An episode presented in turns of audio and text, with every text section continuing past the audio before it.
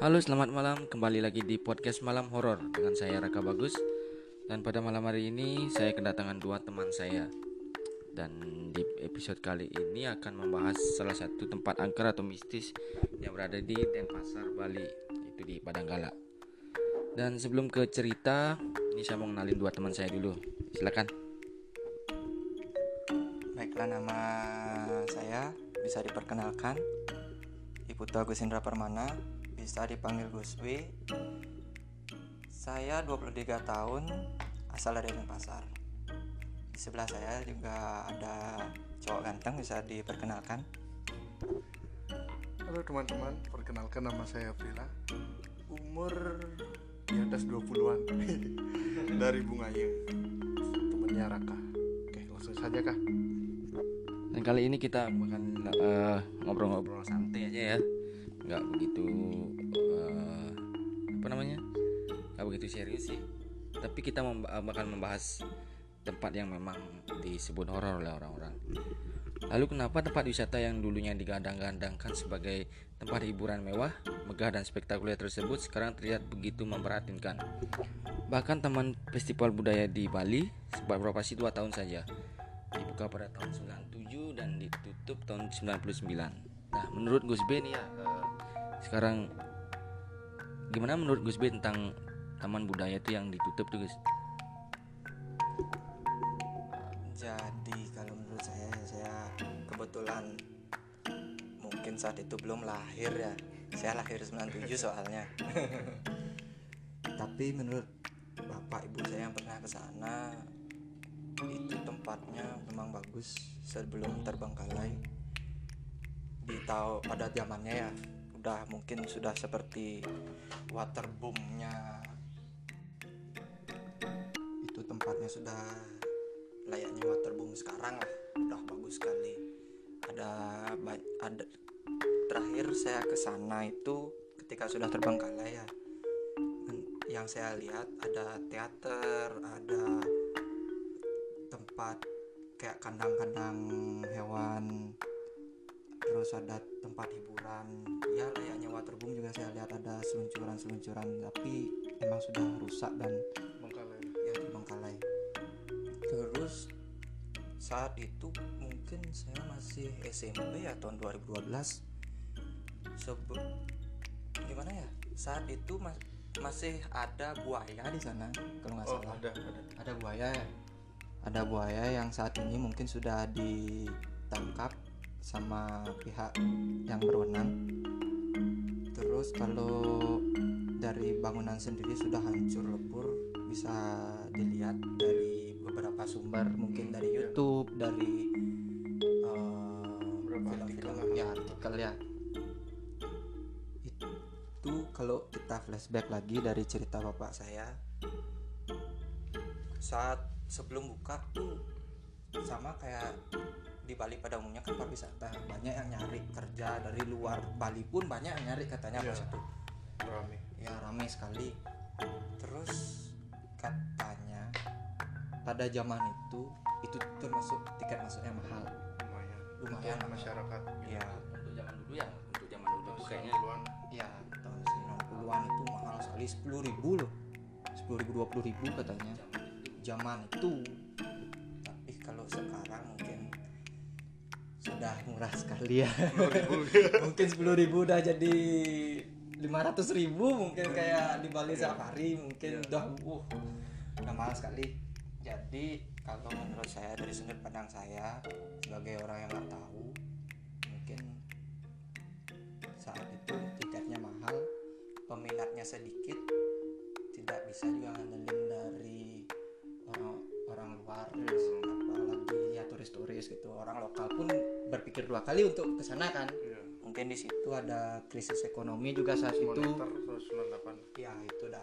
Mungkin itu yang menyebabkan bangunan ini terbengkalai terus. Mungkin ya. Mm, Menurut opini kita. ya opini kita. Kita nggak tahu. Kita belum lahir. Terus menurut saya kalau dibilang angker segala tempat di Bali itu angker. Ada yang menunggu. Kalau menurut percayaan menurut kepercayaan saya percaya ya. Taksunya. Beberapa video ada yang saya lihat yang sudah men- menelusuri penelusuran. Habis itu meneliti emang ada yang seperti itu. Bahkan bukan mungkin bukan roh yang baru berumur satu abad mungkin udah dari nenek moyang pun katanya sudah ada di sana menunggu. Dan tidak memungkiri juga kalau saya pribadi di situ tuh kan emang tempat keramat campuan itu. Di sebelah ya. ya itu udah ada pura juga di sana. Jadi tidak menutup kemungkinan banyak ada energi energi yang berkumpul di sana. Jadi kalau banyak orang yang lihat penampakan itu sudah pasti. Untuk beberapa orang yang bisa yang bisa terbengkalai.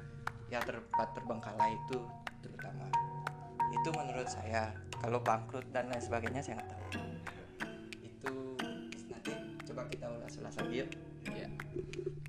Eh, belum lama saya juga melihat eh, tempat itu masih dipakai tempat untuk hunting foto.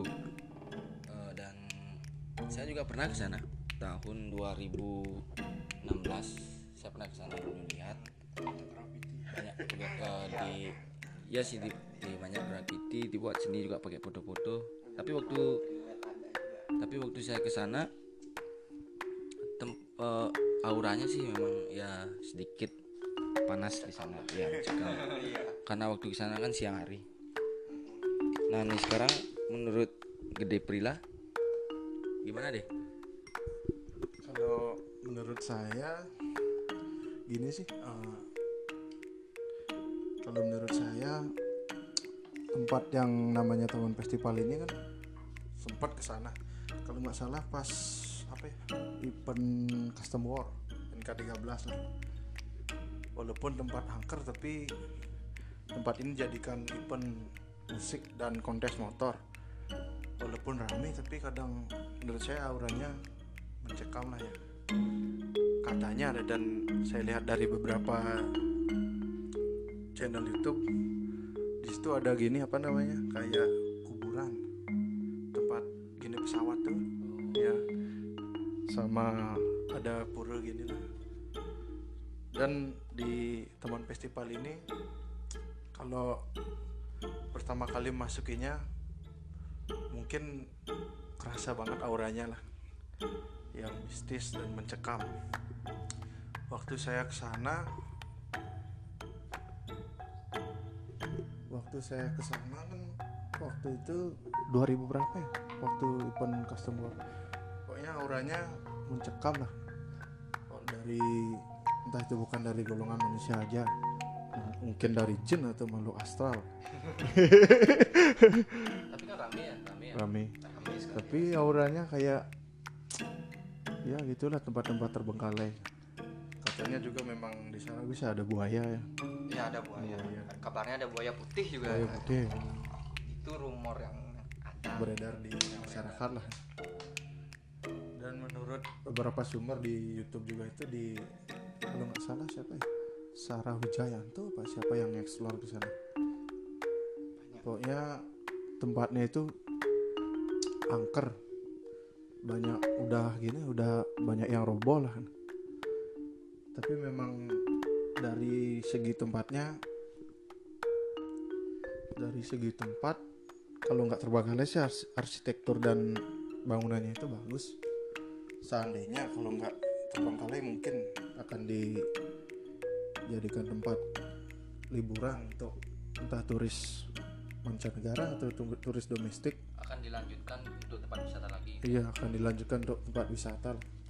Seandainya kalau nggak terbengkalai kalau te- masalah terbengkalainya itu kurang tahu ya. Mungkin entah itu cross krisis monitor atau mungkin dari segi manajemennya yang kurang bagus.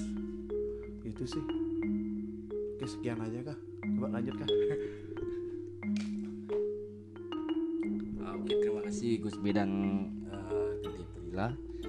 Nah ini sekarang dari eh, sudut pandang saya. Buayanya udah nggak ada sih buayanya. Udah nggak buaya. udah nggak ada. Eh, tempatnya asik untuk foto-foto untuk hunting oh, tapi di siang hari wah kalau malam mungkin kalau beda malam beda lagi ya memang. Beda lagi Iya. ya, auranya kan. huntingnya. soalnya waktu siang itu auranya memang agak ya takut-takut berani. Dan ada juga be- eh, beberapa band buat video klip di sana gitu pernah lihat di YouTube. Itu mungkin aja tapi kan kita sebagai orang mulia harus percaya. mengatur orang pejati atau apa sebelum kita melakukan apa-apa di sana. Kan bisa saja. Ya Ya, bisa saja. Mohon di Bali kan. memohon izin lah untuk entah bikin acara atau wedding entah.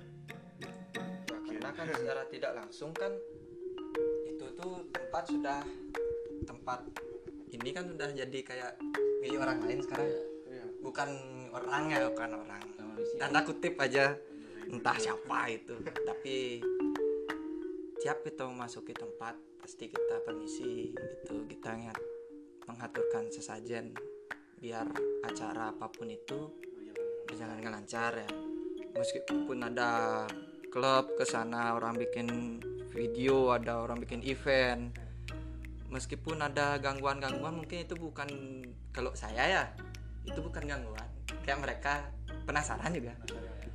Ih, bikin kok ada orang gitu? Ap- oh ada kayak gini. Kita mungkin dari dimensi berbeda cuman kalau yang saya sudut pandang saya dunia kita sama dunia mereka cuman pisah dimensi aja. Mungkin mereka melakukan hal yang sama juga. Siapa tahu mereka punya mobil kan?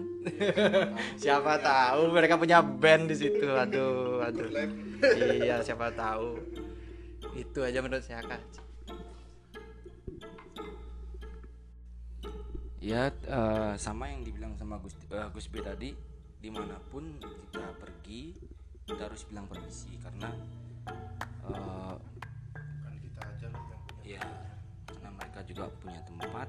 Mereka mungkin penasaran ngapain orang itu ke sini kan gitu ya. Jadi kita eh, harus permisi juga mau ngapain. Agar kita aman juga di sana. Nggak Eh, diganggu. lah tidak diganggu. Mereka juga. Oke, jadi segitu aja podcast malam hari ini